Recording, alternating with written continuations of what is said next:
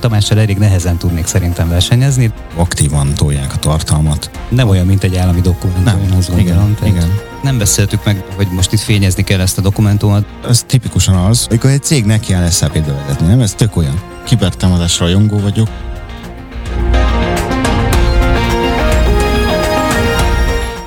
Tamás a kibertámadás egyik buzgó rajongója.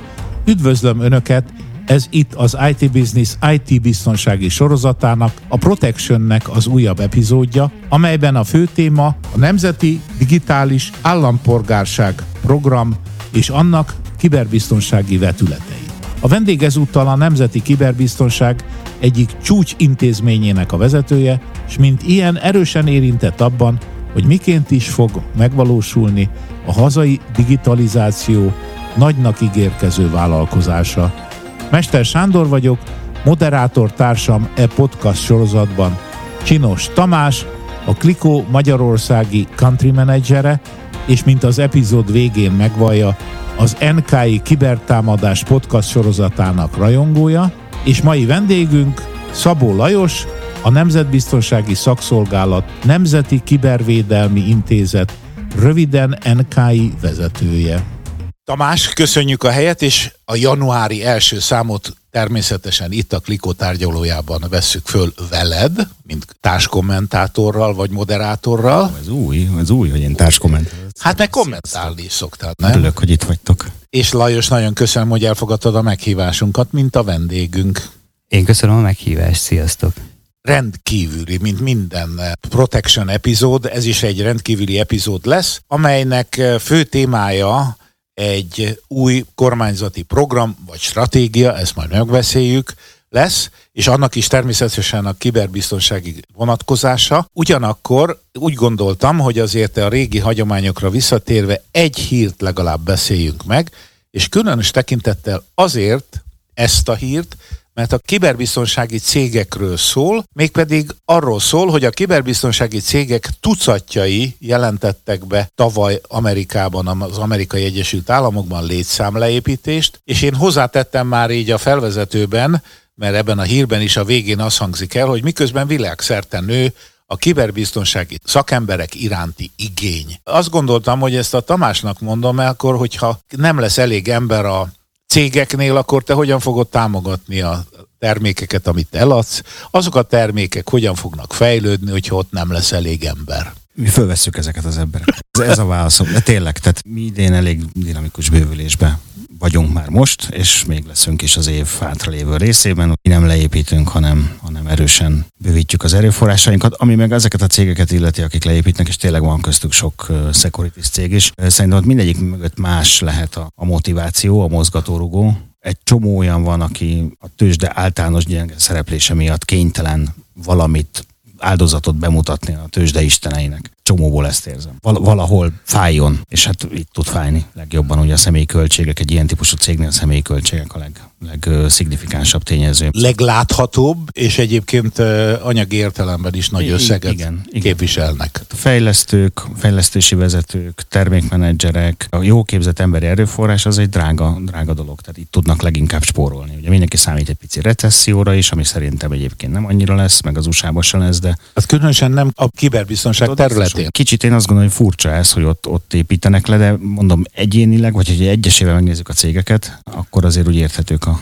érthetők a motivációk. Az, hogy mit tudom én, az egyik gyártónk ott van, az nagyon vicces, az IronNet. Az IronNetnek az alapítója, a C I A-nak volt főnöke, az egész cég kétszázötven ember, és akkor föl van sorolva a cikkbe, hogy ők is tíz százalékos leépítés. Tehát huszonöt ember. huszonöt ember, igen. Nyilván az alaposság miatt. A jó gyűjtése az újságírónak, igen. A cégeknél ilyen tíz-tizenöt-húsz százaléknyi létszámcsökkentés volt, ami említése méltó. Igen. De nem szignifikáns. Vége az ingyen pénz időszakának, amikor a startupok meg az erősen fejlődő cégek akárhogy is be tudtak húzni bárhonnan újabb finanszírozási körökbe, újabb tőkét. Ennek most azért már így vége van, úgyhogy elkezdték elvárni a, a cégektől az igazi teljesítményt, és hát aki nem tud olyan dinamikusan bevételt növelni, annak dinamikusan kell költséget csökkentenie, hogy ugye a outputja jó legyen. Igen, és azzal egyetértek, hogy a tőzsdének mutatni kell, a befektetőknek mutatni kell, hogy a menedzsment áll a vártán, állja a sarat, és így. Tudja, hogy mit kell csinálni. Így, pontosan. Így akkor így. Egyetértesz, Lajos? Nagyon megbeszéltük ezt, de várjuk a te hozzászólásodat is. Igen, egyetértek, és én azt gondolom, hogy ebben lehet, vagy bele lehet látni némi ellentmondást ebbe a cikkbe, de én azért nem feltétlenül látom ebben az ellentmondást, mert mondjuk, hogyha azt nézzük, hogy például azt mondjuk, hogy az építőiparban adott esetben hiány van, de innen vagy onnan elküldenek ácsokat, de attól még lehet óriási hiány kőművesekben, szóval azért ez a Ez az egész kiberbiztonsági szakma is egy, egy elég nagy halmaz, és nem mindegy, hogy milyen szakemberekre van szükség. És egyébként a Tamásra reagálva egy kicsit, igen, mi is felvesszük a, a igen, igen. felszabaduló szakembereket, bár azért a Tamással elég nehezen tudnék szerintem versenyezni, de... No, no, mire gondolsz, is, mire gondolsz? Hát legalábbis megpróbálom. Hát legalább annyira vonzó munkahely, nem? És, és egyébként azt gondolom, hogy a piacnak egyfajta átrendeződése is zajlik, és hát ez elsősorban azokra a kiberbiztonsági szakemberekre, ahogy láttam a cikkben, azokra vonatkozik, akik kimondottan ilyen cybersec, i té-szek cégeknél dolgoznak, de hát azért nagyon nagy szükség van egyébként kiberbiztonsági szakemberekre sok egyéb cégnél is. Csak hogy egy példát mondjak, van egy olyan tanulmány, ami szerint Magyarországon az államigazgatási szférából legalább olyan ezer és kétezer közötti kiberbiztonsági szakember hiányzik. Zenefüleimnek. Úgyhogy én még mindig azt gondolom, hogy inkább, inkább hiány van szakemberekben, és, és a jövőben is így lesz. De hát, ahogy az előbb is mondtam, nagyon, szerintem nagyon fontos lenne azt jól meghatározni, hogy milyen területen, milyen területeken, milyen típusú tudásra van szükség. Egyébként ezzel kapcsolatban van, azt hiszem talán tavalyi kiadvány, ez az enisának, az Európai Unió ügynökségének van egy European Cyber Security Skills Framework nevű kiadványa. Egy egész jó kiadvány, mert egyébként abban egész jól definiálják, tizenkét kategóriába sorolják azt, hogy, hogy pontosan most napjainkban, Európában, meg hát így világszinten is, hogy milyen típusú kiberbiztonsági szakemberre lehet szükség, és azt is megmondják, hogy például ez vagy az a képesség, vagy ez vagy ez a, a típusú szakember, milyen területeken, milyen feladatokat tud elvégezni, és hogy milyen kép, képzettségek, meg milyen képességek, meg milyen tapasztalatok szükségesek ehhez. Ez egyáltalán nem mindegy, hogy valaki egy pentester, vagy valaki egy incidenskezelő, vagy, vagy valaki cisó, vagy akár, tehát egy, egy csomó, csomóféle kategória létezik ebben. A magyarországi informatikai piacon, munkaerőpiacon is szokták mondani, én már nem tudom mi a leg, legutolsó szám, hogy húsz, harminc, negyven ezer informatikus hiányzik a, a piacról. Úgy sejtem, amikor ti, ti sajtó, informat, bocsánat, nevetne, hogy magadra vett. Nem, azért mondom. Informatikus hiányról beszélünk. Igen, és akkor pont ez van, hogy ez egy szerkezetileg, a lebontod, akkor... a cégben akkor... megszólalók kilencvenkilenc egész kilenc százalékban fejlesztő cégeknek a vezetői, hogy mennyire nem talán fejlesztőt. És, és a többiek... az üzemeltetők, hát az í té-biztonsággal foglalkozók, a szabályozók, a nem tudom, a folyamatszervezők, azok, azok meg magasról le vannak tojva. Csak a programozó az informatikus. Az emlegetett cikknek, hírnek a végén van egy érdekes szám, ami azért mond valamit, hogy tizenegyezer kiberbiztonsági profi munkatársat kérdeztek meg ebben a világszintű kutatásban, és azt találták, hogy hetven százaléka ennek a tizenegyezer embernek azt mondta, hogy abban a szervezetben, ahol dolgoznak, hiány van kiberbiztonsági emberből, a saját munkahelyükön hiány van. Hát ez óriási szám, ha belegondolunk. Abszolút. Ez az, amit Lajos is mondta. Igen, igen. Erre tudok mondani magyarországi statisztikákat is. Épp a múlt héten hallottam Krasznai Csabától a, a Nemzeti Kibertér munkacsoport ülésen. Hallottam egy ilyen, egy ilyen jelenlegi helyzetképet arról, hogy, hogy hogy áll a kiberbiztonsági szakember kérdéskör Magyarországon, és hát Magyarországon nagyjából olyan tízezer ember foglalkozik kiberbiztonsággal. És egyébként ebből a körülbelül olyan háromszáz és ötszáz új kiberbiztonsággal kapcsolatos, valamilyen szinten ezzel kapcsolatos munkahely nyílik meg évente, és hát ennek nagyjából a fele az kb. Ilyen munkahelyek közti ára, átáramlással oldódik meg, de van éves szinten legalább kétszáz új belépőre szükség. És azért ez egy egészen nagy szám, hogyha így, így előre megyünk az évek során. Főleg, ha megszámoljuk az egyetemek kibocsátását ezen a szintjén. Ez nagyjából ezzel, kap- nullához. ezzel kapcsolatban jött elő. Hát nem nulla egyébként, igen, mert, igen. mert van azért kiberbiztonsági szakemberképzés. A mérnökképzésben, a kiberbiztonsági mérnökképzésben azt gondolom, hogy nem állunk annyira jól Magyarországon, de azért igyekeznek, azt gondolom, az egyetemek. doktor Krasznai véleménye szerint is, hogy az üzemeltető tím, aki mondjuk egy i té biztonsági rendszert üzemeltet, az, az inkább a technikus kategóriába esik. Tehát a kék galléros kategória. Az az üzemeltető tím, aki mondjuk egy védelmi rendszert kellene, hogy üzemeltessen, az ugye utána lehetne belőle analyst, és mehetne tovább ezen a történeten. Tehát ez egy nagyon jó belépési pont lenne, de például az üzemeltető képzés, mint olyan, lehet ez mérnök, egyébként mérnök, tehát egy felsőfokú végzettséghez kötött pozi is, az, az is borzasztó gyengusz. Szóval, tehát, hogy a informatikai karokról kikerülő pályakezdők, azok pont az üzemeltetéshez nem kaptak semmilyen elméleti felkészítést. Gyakorlatilag pláne nem. A jó hír az egyébként, hogy ezzel azt gondolom, hogy ilyen állami szinten, illetve akadémiai szinten, meg a felsőoktatás szintjén is foglalkoznak a szakemberek, illetve hát vannak olyan fórumok, ahol, ahol ezekre megfelelő megoldási javaslatokat is lehet megfogalmazni, és, és talán lesz előrelépés ebben. Profita beszéljen belőle. Azt hiszem, kivégeztük ezt a hírt, nagyon tanulságos volt. Igen, a kiberbiztonsági cégek is bocsájtanak el embereket Amerikába, de ez az egész világra nem vonatkozik. Mindannyian azt hiszem egyetértünk abban, hogy ebben a szegmensében az informatikának dinamikusan nő a szakember igény. A mai fő témánk, amitől ez a mai epizód rendkívüli, az a Nemzeti Digitális Állampolgárság Program és annak a kiberbiztonsági vetületei, összefüggései, amelyet decemberben fogadott el a kormány. Egyébként bárki le tudja tölteni, ingyen letölthető nyolcvan x oldalas dokumentumról van szó, könnyen olvasható, sok kép van, ábra van benne. Erről fogunk beszélgetni, méghozzá ennek az előadója Lajos lesz, azért ismert, hiszen ebben a programban meg is van említve az az intézmény, amelynek a vezetője vagy. De mielőtt ebbe belekapnánk, először kérlek, hogy mutasd be a Nemzetbiztonsági Szakszolgálat Nemzeti Kibervédelmi Intézetet. Ezt olvasnom kellett, mert elég hosszú. Mi a szerepe, kapcsolatrendszere a többi kibervédelmi intézménnyel? Tényleg csak nagyon röviden bemutatnám azt, hogy mi, vagy kik is, ki is ez az en ká i, vagy mi is ez az en ká i, és mivel foglalkozik. Valóban hosszú a neve, de azért hosszú a neve, mert egyébként a Nemzeti Kibervédelmi Intézet az a Nemzetbiztonsági Szakszolgálat egy igazgatóságaként működik. És hát egyébként én nagyon szeretem mostanában bemutatni az en ká i-t, mert van egy különös apropója ennek, ugyanis tíz éves egyrészt a Magyarország információbiztonsági törvénye, az i bé té vé, tehát kétezer-tizenháromban alakult, illetve az en ká i elődje, a GovCERT, a kormányzati eseménykezelő központ is kétezer-tizenháromban alakult, tehát hogyha innen nézzük, akkor ez is egy tíz éves, tehát elég hosszú szakmai múltal rendelkező szervezet. De ez egy fontos dolog. Igen, ez egy fontos dolog, tehát hogy, hogy tíz év... ünnepség. Erről még nem szeretnék nyilatkozni. Kiberhónap.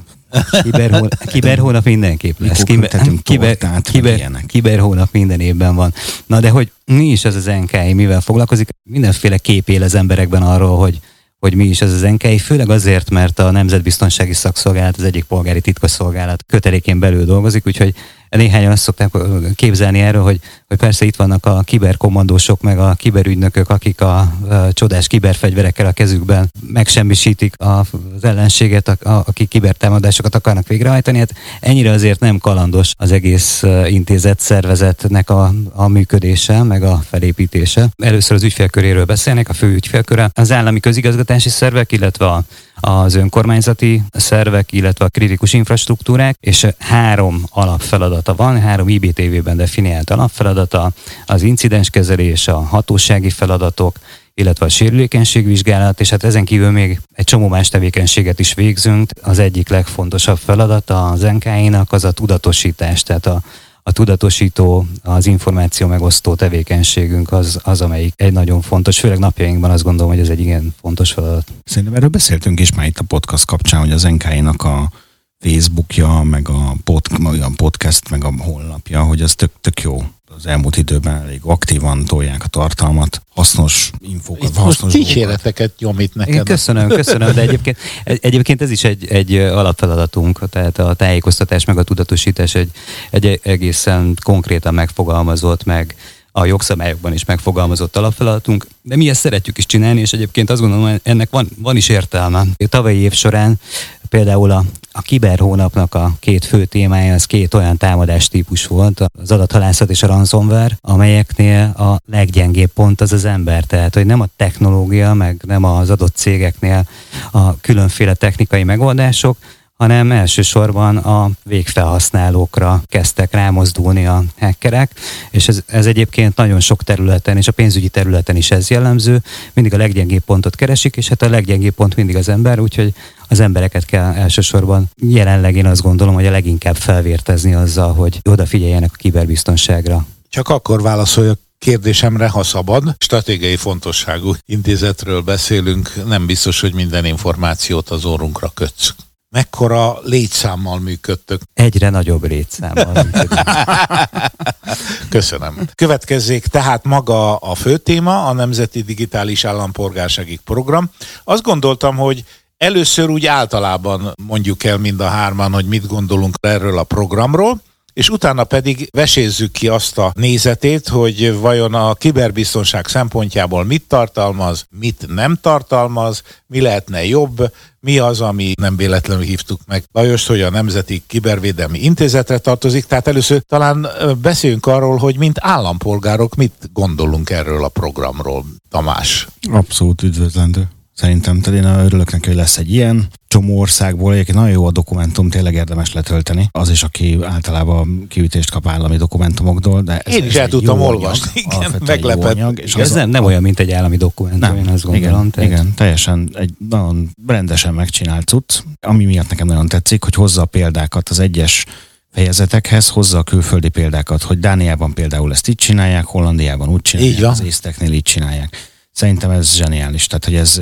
tök-tök hiánypótló, hogy végre azt érzem valamilyen állami kezdeményezés, hogy körül van nézve, hogy mik a jó gyakorlatok, hogy akkor ezt hogy, hogy, hogy érdemes, és nem az van, hogy jó kuruc módjára majd mi, mi majd megmondjuk, mi majd megmondjuk hogy hogy kell ezt csinálni. Nem, hanem meg van nézve, hogy hogy, hogy, hogy hogy hol van az, ahol ez működik. Azt kell, hogy gondoljam, hogy emögött van némi nemzetközi együttműködés is, hogy... Amit a dokumentum van, állandóan hangsúlyoz is az unióval hogy, való. Hogy akkor mi, mi igen, az, ami... Európai Uniós irányelveket is egészen igen, jól belevesz. Igen, igen. És hogy meg van kérdezve, hogy az egyes ilyen feature-öket külföldön hogyan használják, és mennyire használják, mennyire sikeres. Csomó ilyen utalás van arra, hogy mit tudom én, a svédeknél ez a bevezetett feature, ez azért sikeres, mert, és akkor ez, ez, szerintem ez tök jó. Ez nagyon jó, ez nagyon hiánypotló, hogy lesz egy ilyen. Nem beszéltük meg, hogy most itt fényezni kell ezt a dokumentumot, de én azt gondolom, hogy... Hát, mint, hogyha mint jó, áll, akkor fényezzük. Csak azt mondom, hogy ez nem egy, nem egy ilyen megbeszélt dolog volt, de, de azt gondolom, hogy mint állampolgár, én is azt mondom, hogy ez egy remek koncepció, hogyha úgy nézzük, hogy, hogy mindent legalábbis a mai korban mindent digitálisan el tudunk intézni, és nem kell effektíve papírokon ügyintézni valamit, vagy, vagy bemenni a kormányablakhoz, legalábbis ez a cél. Ez egy olyan támogatandó cél, amit, amit azt gondolom, hogy, hogy minden tekintetben mindenki tudna támogatni.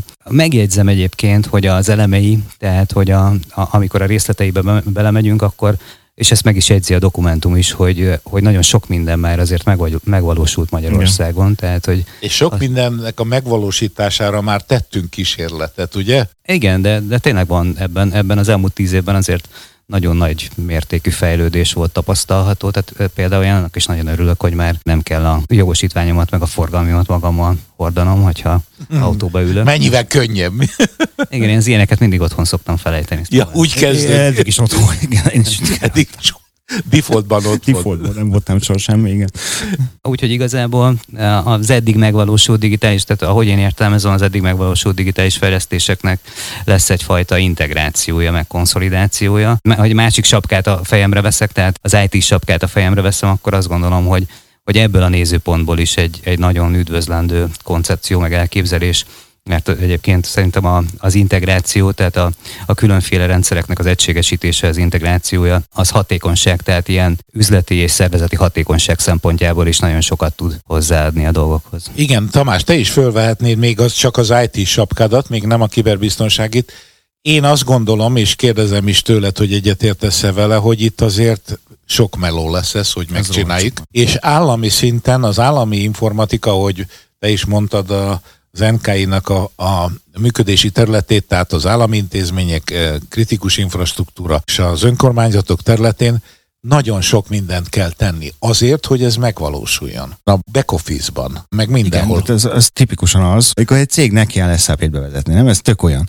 És ez maga után húzza, hogy, hogy, hogy sokkal szákásabbak lesznek a folyamatok, sokkal hat, jó esetben, teszem hozzá, jobb lesz a döntéshozatal, egyszerűbb lesz az élet vállalaton belül, mert ugye hoz egy olyan vezetési rutint az egész történetben, ami muszáj, hogy alkalmazkodjon a vállalat, hogyha hatékonyan akarja használni az erőforrásait. És ebből is azt érzem, hogy ez nagyon, igenis, hogy a Lajos mondta, hogy vannak már morzsák itt-ott. Tehát van már dokumentumtár, vagy hogy hívják ezt, meg van, van e es té-nk, meg van nem tudom, ezek azok amazok, amiket többnyire lehet használni egy központi helyről, de hogy ezek egy összekapcsolt adattárba lennének, és ezek kommunikálnának, az o pé e cé-nek én befizetek egy adót, akkor az látszik el, hogy vagy NAV-nak, bocsánat, akkor az itt látszik arról, hol, hol tudok utána kérdezni, de kiküldi nekem a felszólítást, a hogyan, a milyen, tehát na, ezért van mögötte bőséggel, hát nem ennyire leszákásított folyamatok, és azt kell, hogy gondoljam, hogy ezek a folyamatok a különböző állami szervek közötti együttműködés hiánya miatt nincsenek lesz. És ez, hogyha lesz egy ilyen programunk, akkor lesz valami olyan ernyőrendszer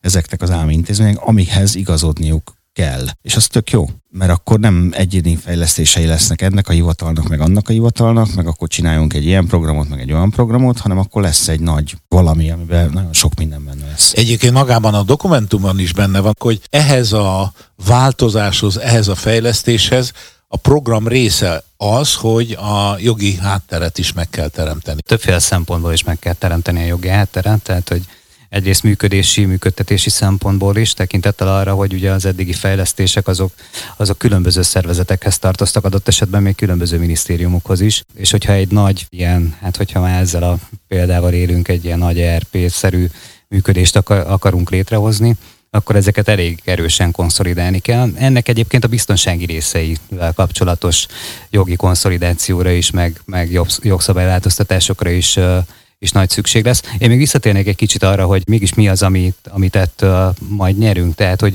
ahogy itt említettük, már most is van egy csomó szolgáltatás, ami elérhető, és adott esetben mindegyik mondjuk a ügyfélkapus azonosítással elérhető, de attól ezek még különböző rendszerek, és, és egy csomószor az van, tehát én például azt tapasztaltam, hogy jó, oké, okay, mégis hol találom ezt vagy azt a, a szolgáltatást, legyen az mondjuk a személyével kapcsolatos, vagy akár ingatlan nyilvántartással kapcsolatos, vagy, vagy ilyen-olyan dolgok, és akkor nagyon sokat kell keresgélni, hogy jó, ez hol van, oké, okay, ezt, ezt az ügyet hogyan lehet intézni, akkor el kell olvasni a dokumentációt hozzá. Tehát az, hogyha lesz egy egységes platform, ahol nagyon egyszerűen kiválasztható az adott ügytípus, és, és nagyon egyszerűen két kattintással el lehet intézni, hát szerintem ez nagyon sokat fog hozzáadni ahhoz, a, hogy a, az emberek sokkal jobb, sokkal könnyebben és sokkal hatékonyabban el tudják ezeket végezni. És ne hibázzanak annyit, mondjuk. Nagyon tetszett a doksiban, hogy ezeket úgy hívja életesemények. Igen, igen, igen. Tehát, hogy megjöttünk. Igen, és nem, nem, ügy, nem ügyintézés, nem hanem szolgáltatások vannak. Kiegyezéskori postás bürokrata nyelven van megfogalmazva valami, hanem... és azt is, igen. Három, tudod, friss szél, meg minden életes. Úristen, valaki végig gondolta állampolgár szempontjából. A felhasználói élmény az a középpontjában van a programnak. Nyilván ennek a javítása, jobbítása, és hát ebbe az is beletartozik, hogy említi is, hogy a szövegek érthetők legyenek. Ilyen egyszerűen fogalmaz, hogy hát könnyen megérthető legyen. Ti olvastatok már határozatot, indoklással, meg oda szoktam adni erősebb idegzetű barátaimnak, Kétsoros. Hogy olvas, vagy az ügyvédemnek, hogy az azért van, mert hogy ő elolvassa. Na, attól az idegbajt kapom, amikor a beadványa a feldolgozásra került. Az anyád került. Tehát vagy te dolgoztat föl, vagy valaki más, nem? Igen. Tehát akkor, ha te, akkor írd már le, hogy feldolgozt. Tam. Nem? Jó, hát azért én hadd védjem meg ezt, mert én nem, én nem, én nem csak olvasni szoktam, hanem aláírni is határozatokat. Jézus bár, úristen, Sándor, szerintem nyomd meg a stoppot.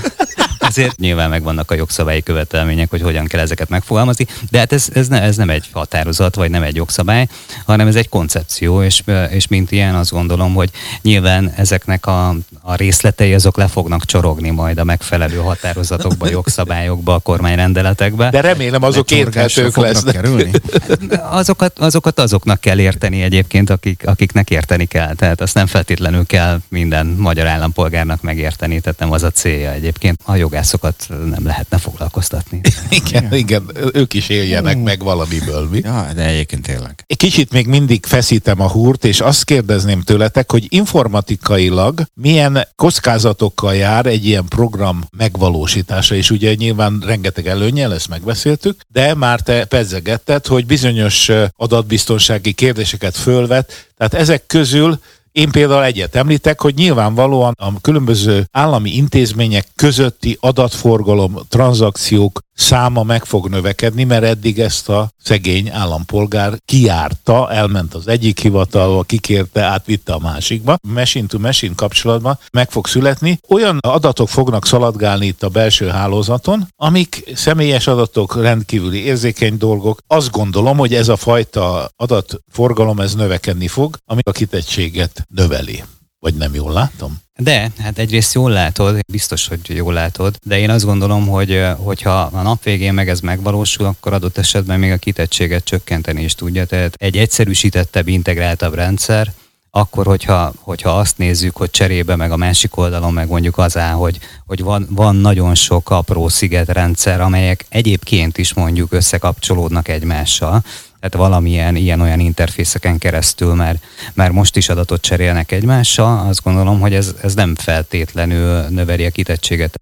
És akkor felveszem a, az igazi sapkámat, a, a kiberbiztonsági sapkámat, akkor egy kicsit, ahogy így olvastam ezt a koncepciót, meg ahogy hallottam erről, meg beszélgettem már, már többekkel erről a koncepcióról, ez magával vonja, vagy hát nem is magával vonja, hanem kimondott célja a magasabb fokú, meg erő, erőteljesebb digitalizáció. Az utóbbi években is elég erősen növekedett a Magyarországon is, meg világszinten is a digitalizáció, meg a digitaliz- digitális szolgáltatásoknak a használata. Az a kiberbiztonsági kitettségeket, tehát a kiberfenyegetésekkel szembeni kitettségeket is, ha, hogy így mondjam, organikusan növeli. Tehát, hogy minél többen, minél több ember használ digitális szolgáltatásokat, annál inkább ki van téve annak, hogy ezzel visszaéljenek adott esetben.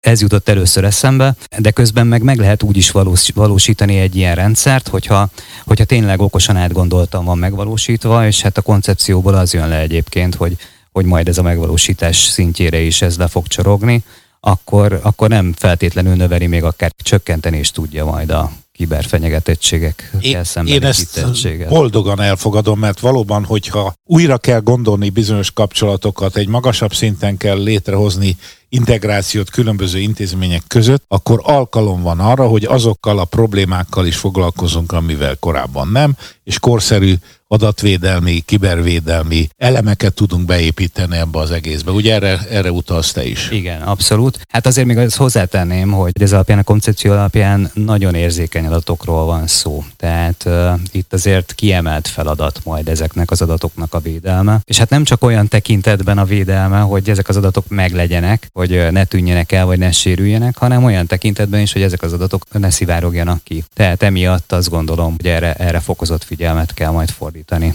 a megvalósításnál. Tamás, te hogy látod?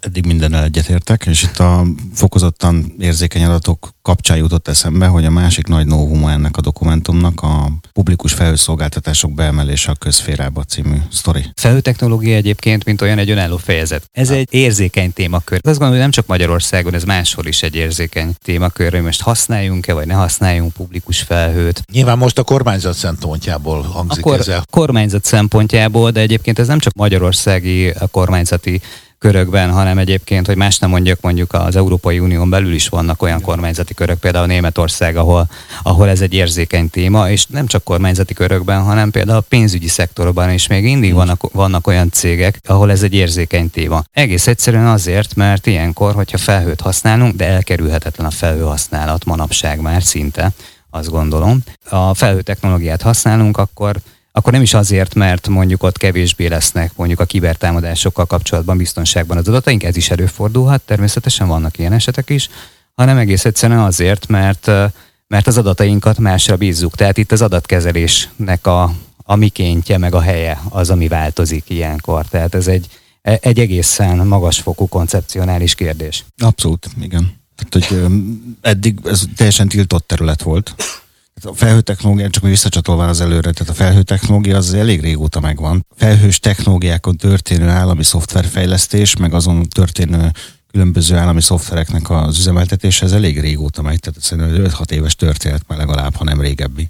Úgyhogy az így megvan. Itt a, nekem, ami mondom, novum volt, hogy egyáltalán valaki elgondolkozik azon, hogy olyan szintű rendelkezésre állást, mint amit ez a dokumentum megcéloz, tehát hogy állampol, digitális állampolgár, az vegyük bele a, a mindenkit, aki bármilyen ügyet képes, érni, vagy ügye van, és ugye azért hat éves kortól kezdve ügyük van.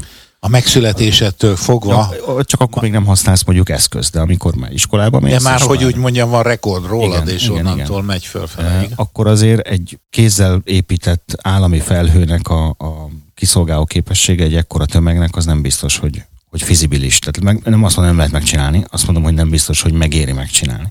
És szerintem ebből a szempontból nézi ezt a dokumentum is, hogy a nagyon érzékeny adatok azok maradnak, maradnának abszolút egyrészt földön, a nagyon-nagyon érzékenyek. Ettől egy kicsit kevésbé érzékenyek lennének lokál felhő, tehát állami felhőben, és a nagyon, nagyon nem érzékenyek azok mehetnek publik irányba. Azt írja legalábbis a vezetői összefoglaló, hogy a fejlesztések gyorsításához nemzetközi felhőszolgáltatók bevonása is indokolt. Azért ezt megjegyezném, mert itt talán elhangzott, nem, nem is tudom, talán mondtátok, hogy, hogy azért a, felhőz, a felhőszolgáltatás tiltott volt, nem volt tiltott. Hogyha az I B T V-ből indulok ki, tehát ugye a kétezer-tizenhárom ötvenes törvényből, ami gyakorlatilag megalapozta itt a Magyarország kiberbiztonsági szervezetrendszerét is, meg, meg a, a kiberbiztonsági alapfogalmakat, akkor abban a felhőfogalom például nem található meg, mint olyan. Egész egyszerűen azért, mert az I B T V technológia semleges,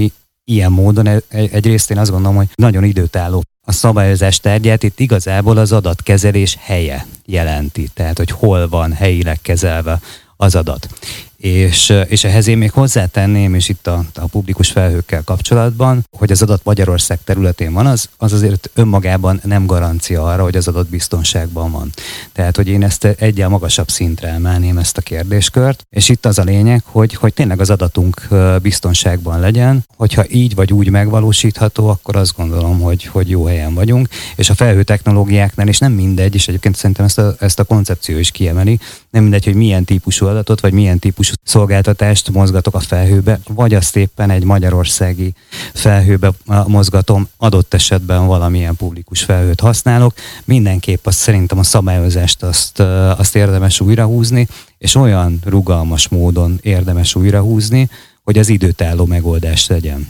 Abszolút. Akkor az adatbiztonsággal kapcsolatos és a felhővel kapcsolatos dolgokat lezárjuk, és most már tényleg ráfordulunk arra, hogy vajon a kiberbiztonsággal hogyan bánik ez a program. Van egy rész, ahol a kiberbiztonság megemlítődik a vezetői összefoglalóba, és azt hiszem a hetedik fejezet, most így fejből nem vágom, de egy három oldalas rész pedig egy külön fejezetben, egy nyolcvan x oldalas dokumentumról van szó, tehát nem mondhatni, hogy nagyon túl van spilázva. Szó esik a kiberbiztonsági képességekről. Lajos, gondolom, te nem akkor olvastad, amikor kijött, hanem ezt olvastad előbb is. Igen, olvastam, mert azt gondolom, hogy ezeknek a szolgáltatásoknak, meg ennek a, a koncepciónak a kiberbiztonsági részéről beszélünk, akkor azt gondolom, hogy az N K I, mint olyan, az egy megkerülhetetlen tényező, egész egyszerűen azért, mert a nap végén ezeknek a rendszereknek az üzemeltetői, tehát meg ahol ezek a rendszerek vannak,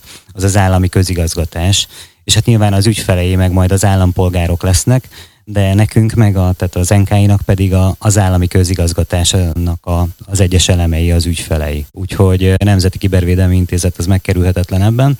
És, ha nem is kerüli meg. Nem is, nem is kerüli meg, és én nagyon örülök annak, hogy, hogy egy külön fejezet is szól róla, meg hogy a kiberbiztonság az több ponton is szerepel benne, és mi nagyon támogatjuk és segítjük ezeket a törekvéseket. Tehát ezt, ezt egyrészt teljesen természetes módon is, hiszen egyébként a, az állami informatikai fejlesztéseknek a, az információ biztonságában eddig is nagy szerepünk volt. Ez is egyfajta, csak egy nagyobb volumenű, meg, meg egy átfogóbb koncepciói állami informatikai fejlesztés. Én is olvasgattam ezt, és az, az is szerepel benne, hogy szükség lesz majd a D M Ü, és illetve a D M Ün belül a fejlesztésben résztvevők számára arra, hogy, hogy átvilágítsák a kibervédelmi folyamatokat, és, és koncepcionális terveket készítsenek azzal kapcsolatban, hogy ezeket a fejlesztéseket hogyan határozzák meg.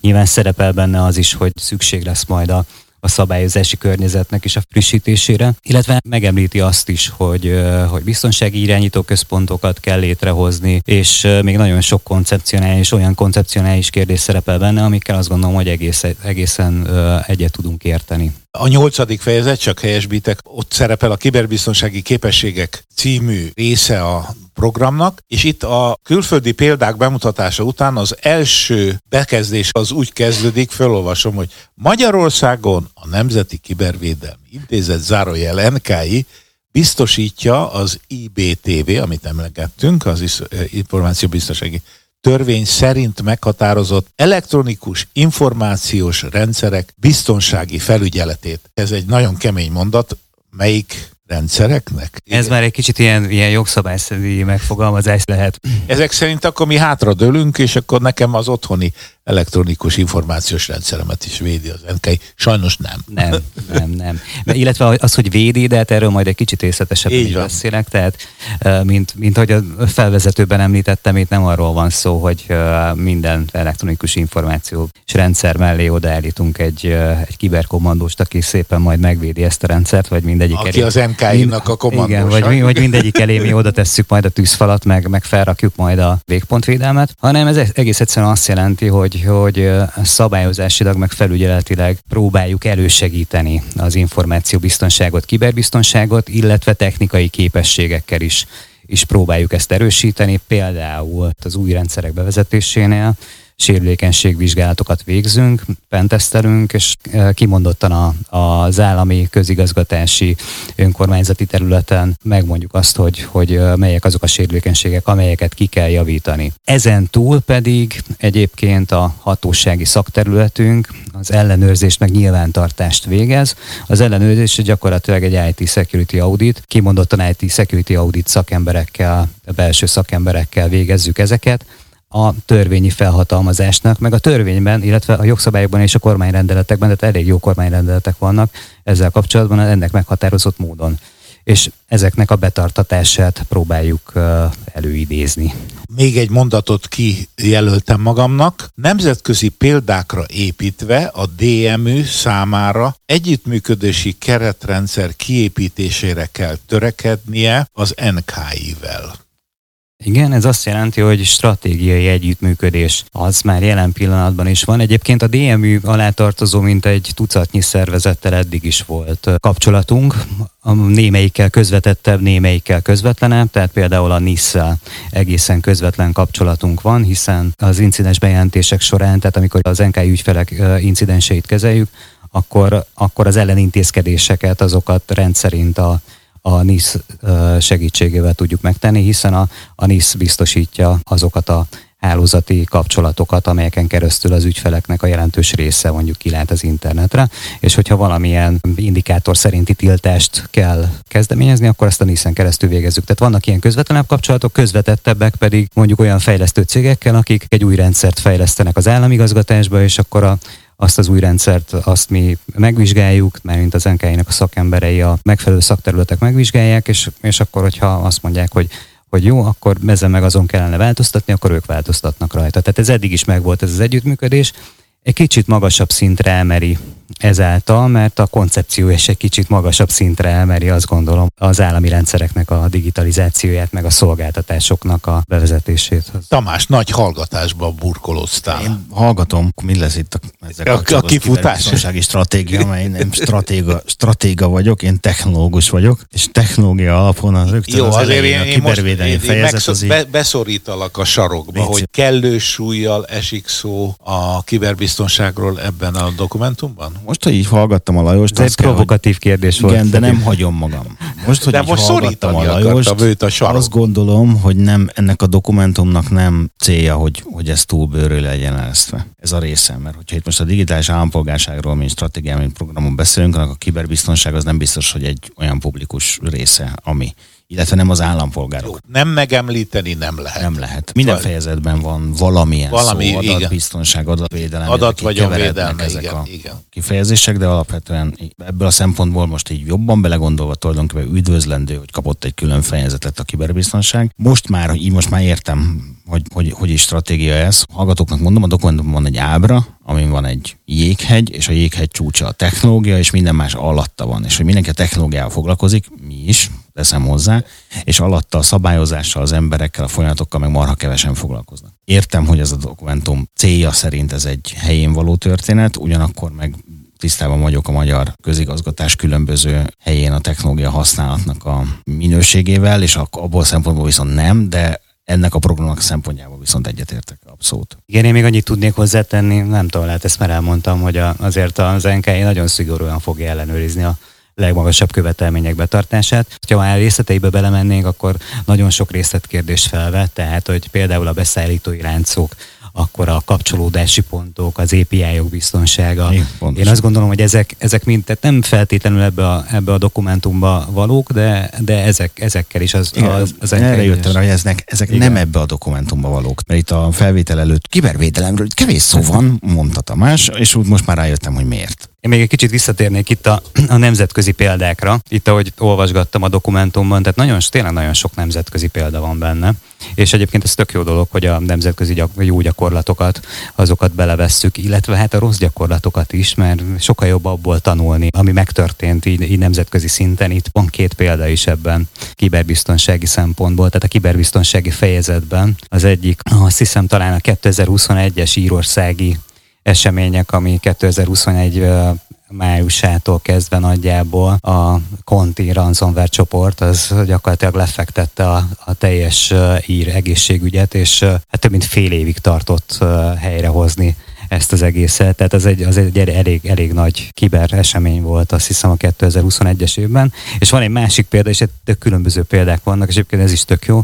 Tehát a, a másik példa pedig Németországból, tehát ott valami, nem tudom, több száz német politikus meg állami szereplőnek a személyes adatai szivárogtak ki, tehát ugye konkrétan egy Twitter csatornán szivárogtatta ki a támadó, és hát az meg egy teljesen másik eset volt, tehát ott nagyon egyszerű módszerekkel egy húsz éves srác volt az, aki ezt az egészet elkövette, és hát ezek is arra, arra mutatnak rá szerintem, hogy nagyon fontos egyébként az állami, meg egyébként nem csak az állami, hanem minden ilyen magas szintű digitalizációs törekvésnél az, hogy komoly figyelmet fordítsanak a kiberbiztonságra, egész egyszerűen azért, mert utána a reputációs veszteségen kívül nagyon sok más veszteség is érheti mind a rendszerek üzemeltetőit, mind pedig az állampolgárokat.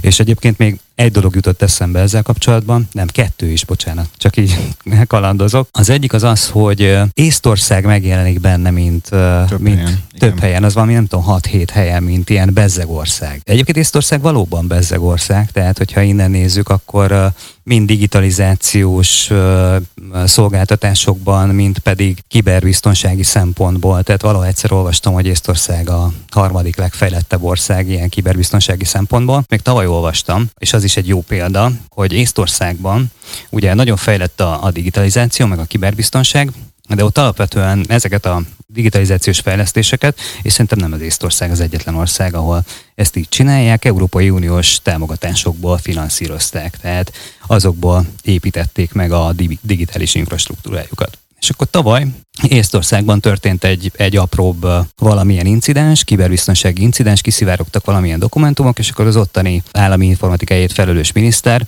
rájött, hogy hát igen, itt az évek során, vagy nem is tudom, az évtized során, vagy évtized, több mint egy évtized során kiépítették a magas szintű digitális infrastruktúrát, de arra nem fordítottak kellő hangsúlyt, hogy ezt üzemben tartsák, meg frissítsék, meg lecseréljék a szoftver komponenseket. Úgyhogy, úgyhogy hát ezt így, ezt így kijelentette, úgyhogy azt mondta, hogy jó, akkor most, most még ebben az év, ez a tavalyi évben harminc millió dollárt adunk arra, hogy, hogy elvégezzük a megfelelő frissítéseket, komponenseket, meg, meg lecseréljük az elhasznált komponenseket. Ez is egy nagyon jó példa szerintem, azt gondolom. Észtország volt az első, amelyiket ilyen országos szinten elég nagy kibertámadásért, még hogyha emlékeztek, még kétezer-hétben vagy mikor volt, amikor a teljes észtállami infrastruktúrát, meg bankokat, meg mindent hát utána kezdtek őrületesen digitalizálni. Utána, már akkor is elég, elég jó digitalizáltak voltak, ezért érezték ezért meg, ezért, ezért érezték meg ennyire, igen. Csak annyira nem figyeltek a kiberbiztonságra. És egyébként akkor a Killnet csoport volt az, amelyik így ledoszolta a teljes észt infrastruktúrát, és ezt már nem mindenki tudja, szerintem, de tavaly megint volt egy elég jelentős Killnet támadás, és hát ez már nem ugyanaz, mint mint kétezer-hétben, amikor még ilyen száz megabites doszokkal manipuláltak, hanem itt már tényleg ilyen, ilyen terabites volumenűek vannak. Erről mennyi jelent meg a hírekben? Talán egy hírügynökségi jelentés, mert semmilyen hatása nem volt. Tehát egy hatalmas összetett DDoS támadás, de kivédekezték, mivel úgy építették fel magát az, tehát az infrastruktúráikat, hogy ezt ki tudja védeni. Én sem hallottam. Nagyszerű. Abban állapodtunk meg Lajossal, hogy a végére hagyjuk azt, hogy az en ká i-nak milyen szerepe van a nemzeti kibervédelmi erőfeszítésekben, mind jogi értelemben, mind gyakorlati értelemben. Tehát most elhagyjuk a Nemzeti Digitális Állampolgárság programot, és egy kicsit feljebb emelkedünk, ahogy többször is mondtuk, ma nagyon sokat emelkedünk, most nemzeti szintre emelkedünk. Az en ká i-ról beszéljek? Igen. Jó, vissza, jaj, kétszer, vissza, figyelj, beszélj az en ká i-ról, jó? jó? Okay. Hát az elején már említettem egyébként, hogy, hogy ez tulajdonképpen egy kétszeres jubileum, egy, egyrészt kétezer-tizenháromban létrejött az ötvenes törvény, tehát a kétezer-tizenötös törvény, Magyarország információbiztonsági törvény, amit i bé té vé ként szoktunk rövidíteni, illetve hát megalakult a GovCERT, az a, az en ká i-nak az elődje volt, tehát ez volt a Nemzeti Eseménykezelő Központ, és hát hogyha már itt tartunk, akkor egy, egy picit így történelmileg is végigveszem így nagyon röviden, hogy mi volt ennek az egésznek a történelme, és aztán kétezer-tizenötben a száznyolcvanhét, illetve a negyvenegyes kormányrendelettel gyakorlatilag ezek megalapozták a hatóság feladatkörét, és akkor ezzel, ezzel gyakorlatilag létre is jött a, a Nemzetbiztonsági Szakszolgálat külön igazgatóságaként a Nemzeti Kibervédelmi Intézet. Ez gyakorlatilag a Nemzeti csirt és a hatóság, illetve a sérülékenység vizsgálati alaptevékenysége is az en ká i-nak létrejött, illetve ezeken kívül van egy olyan funkció is, amit úgy hívunk, hogy es pé o cé, ez a Single Point of Contact, tehát ez a nemzetközi együttműködésekben a Kibervédelmi Intézet, a kiberterületen a nemzetközi együttműködésekben ő a központi szereplő. Jegyezzük meg, ami nem katonai, nem hadászati, hanem a békeidőben. A polgá, polgári uh, területen. De mindjárt egy kicsit erre is rá fogok térni. Tehát, hogyha így idővonal szerint haladunk, kétezer-tizenhatban egy újabb feladatkört kapott még az eddigiek mellé az en ká i, ez pedig a, az Európai Uniós támogatásokból megvalósuló fejlesztések központi monitoring és nyilvántartó rendszerének a biztonságirányítási feladatkörét, gyakorlatilag egy szokott, egy Security Operation Centert is üzemeltet. Ebben a kontextusban az en ká i, és aztán tizennyolc januárjától volt még egy nagyobb ugrás, amikor, amikor bővült az ügyfélkör, és ezután már a létfontosságú rendszerelemek és alapvető szolgáltatást nyújtó szervezetek. A magyar ez, ez létfontosság, a kriti- ez a kritikus. Ez a kritikus infrastruktúra, igen. igen. igen. Tehát, hogy, hogyha jogszabályolag nézzük, akkor ezt úgy hívjuk, hogy, létfontos. hogy létfo- létfontosságú rendszerelemek üzemeltetői, tehát ezzel is bővült az ügyfélkör, és gyakorlatilag itt a kétszázhetvenegyes kormányrendelet volt az, amelyik a nagy nemzeti csirtet, a polgári részen, a nagy központosított nemzeti csirtet az en ká i-n belül megteremtette. És hát itt egyébként egy kicsit még a sérülékenységvizsgálati tekintetben is bővült az ügyfélkör, és hát azóta egyébként különféle jogszabályváltoztatásokkal a hatósági területünknek az ügyfélköre is nőtt, és az en ká i-nak olyan speciális szakrendszerei épültek ki, mint például az e vé es, ez a Az Early Warning System, ez egy korai előrejelző rendszer, vagy a honeypot rendszerünk például, és, és hát fokoztuk egyébként a nemzetközi együttműködést is. Amikor együttműködésről beszélsz, akkor az unión belüli, az az első az, kör, gondolom? Az unión belül az első kör, tehát a, itt az... És eni... ott a megfelelő en ká i-kkal, vagy hasonló igen, intézményekkel? Igen, de nem csak az, az en ká i-kkal, tehát van egy, van egy uh, unión belüli csirt network, van az Európai Uniónak a, az ENISA, az Európai Unió Kiberbiztonsági Ügynöksége, ezen belül különféle munkacsoportok is vannak, de vannak ennél tágabb nemzetközi együttműködéseink is. És hát egyébként, hogyha így a így a működését akarnám, meg így a szervezetét, meg a működését így összefoglalni, akkor nagyjából azt tudnám mondani, hogy így a, a kiberbiztonsági portfóliónak a, a teljes egészét lefedi. És ezt mondjuk úgy értem, hogy vegyünk egy példát, van egy újonnan bevezetendő rendszer így a, az államigazgatásban, akkor uh, mielőtt bevezetnék, akkor a hatóság ezt ellenőrzi, tehát mind a rendszer üzemeltetőnél, mind a rendszer esetében, hogy milyen biztonsági osztályba soroljuk például, vagy hogy a konkrét formai kellékek meglegyenek, a i té biztonsági auditot a kontrollok tekintetében végez, és technikai analízist is végez, végez az en ká i, tehát sérülékenységvizsgálatot végez, az megmondja, hogy, hogy hol vannak sérülékeny pontjai, ezeket ki kell javítaniuk. Ezen kívül ugye van két másik rendszerünk, amit, amit már említettem, ezek saját fejlesztése, pontosabban nekünk fejlesztették. A korai előrejelző rendszer az gyakorlatilag egy központosított i dé es, nagyjából így tudnám leírni, de erről is nagyon sokat lehetne mesélni. Bizonyos szenzoraik vannak a különféle kormányzati hálózatokban, letárolja a forgalmat, és különféle mintázatok alapján érzékeli, hogyha valami támadás típus van előkészülőben. A másik a honeypot, az pedig, hát a, a neve is beszédes, az a mézes bödön, tehát amelyre rárepülnek a darazsak, azt gyakorlatilag sé, sérülékeny rendszereket, szolgáltatásokat, webes szolgáltatásokat, e-mail szolgáltatást, és csomó mindent imitál, és ezzel olyan dolgokat is meg lehet fogni, hát a példák is bizonyítják, amik mondjuk adott esetben fejlettebb i dé es rendszereken is átmennek, tehát célzott támadásokat, á pé té támadásokat a, a honeypottal meg lehet adott esetben fogni. Van egy big data rendszerünk, amivel nagyon komoly trendelemzéseket is végeznek a, a kollégák, és akkor ez, ez még mind a, a, az előkészítése volt, hogy, hogyha így a portfóliót nézem, de aztán egyszer csak, mégiscsak beüt a krach, és megtörténik a, a kiberbiztonsági esemény, a kiberbiztonsági incidens, akkor ezt a Nemzeti csirt-hez bejelentik, tehát az ügyfelek kötelesek bejelenteni a biztonsági eseményeket a Nemzeti csirt-hez, nem, Nemzeti csirt kezeli, iparági sztenderdeknek megfelelően kezeli ezeket az incidenseket, és ha szükséges, mély elemzését is elvégezzük ezeknek, tehát adott esetben van egy biztonsági elemző szakterületünk, amely a logelemzés, e-mail elemzés, ilyesmin túl, malware elemzéssel is foglalkozik, statikus elemzéssel, dinamikus elemzéssel, viselkedési környezettel, hálózati forgalommal, sandbox környezetben kielemzik, tehát így szétszedik darabokra az adott típusú malvereket. Ezekből egyébként cé té i jelentéseket is szoktunk publikálni, idén is lesz még egy csomó cé té i jelentésünk, tehát ilyen sábot, mirály, ilyesmikről fogunk részletes tájékoztatást adni. Amit még kiszoktam emelni, hogy az en ká i nem egy nyomozó hatóság, viszont azért segíti a, a nyomozó hatóságoknak a munkáját, bár ugye a rendvédelmi szerveknél általában a kiberbiztonsági eset, eseményeknél azt a kérdést szokták feltenni, hogy ki volt az, aki csinálta, az en ká i inkább azt feszegeti, hogy hogyan történt az adott esemény. Igen, és hogy ki csinálta, azt aztán nagyon nehéz általában, pláne a kibertérben megmondani. Általában nehéz, de azért, azért van úgy, hogy a, a nap végén csattan a bilincs az elkövető. Ez a magyarországi elkövetőre vonatkozik. Magyarországon is, meg, meg máshol is, tehát hogy, hogy azért vannak ilyen esetek is, de hát azért a kiberbűnözés, illetve a kiberbiztonság eseményeknek az elkövetői azok sokkal könnyebben el tudják rejteni magukat, mint a, hogy így mondjam, a kinetikus térben elkövetett bűncselekmények oh, esetén. Igen. Egyre szakértőbbek leszünk, igen. Ott, ahol valóságos fizikai bántalmak érhetik az embert. És természetesen, ahogy az elején is említettem, nagyon nagy hangsúlyt fektetünk a tudatosításra. A Kiberhónap kampány egyébként az enisának egy kezdeményezése, de ezt minden évben az en ká i koordinálja Magyarországon.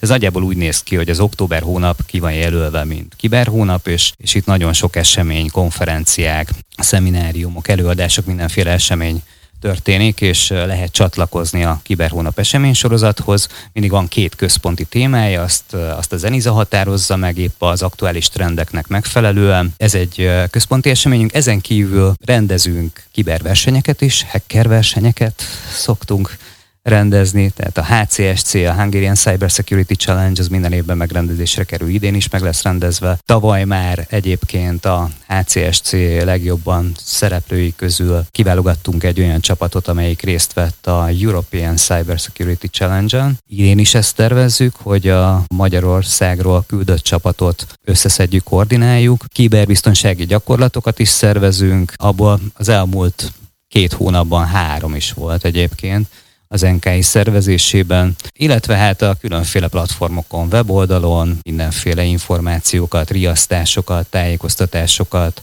publikálnak a kollégák, cé té i tájékoztatók, malware-elemzések, aktuális témákról idén is lesz egy csomó, tehát a viperekről például, technikai anyagok, például a titkosítási módszerekről, és hát van a podcastünk, nekünk is van egy podcastünk, a, a Kibertámadás Podcast, és a Kibertámadás Podcastben is nagyon sok uh, érdekes téma lesz feszegetve az idei év során, például a Neumann évvel kapcsolatos tema- tematikus adásaink, mert Neumann János százhúsz éves lenne idén. Így, így van. Tamás? Kibertámadás rajongó vagyok. Tényleg én hallgatom. Ha kedves hallgatók, ha minket hallgatok, azt is hallgassátok. Tágítja a világképet. Hát uraim, nagyon köszönöm, nagyon izgalmas volt ez a mai podcast is. Tamás, köszönjük a helyet. Örülök, hogy itt voltatok. A rengeteg okosságot, Lajos, köszönöm, pedig köszönöm, hogy, hogy elfogadtad a meghívásunkat.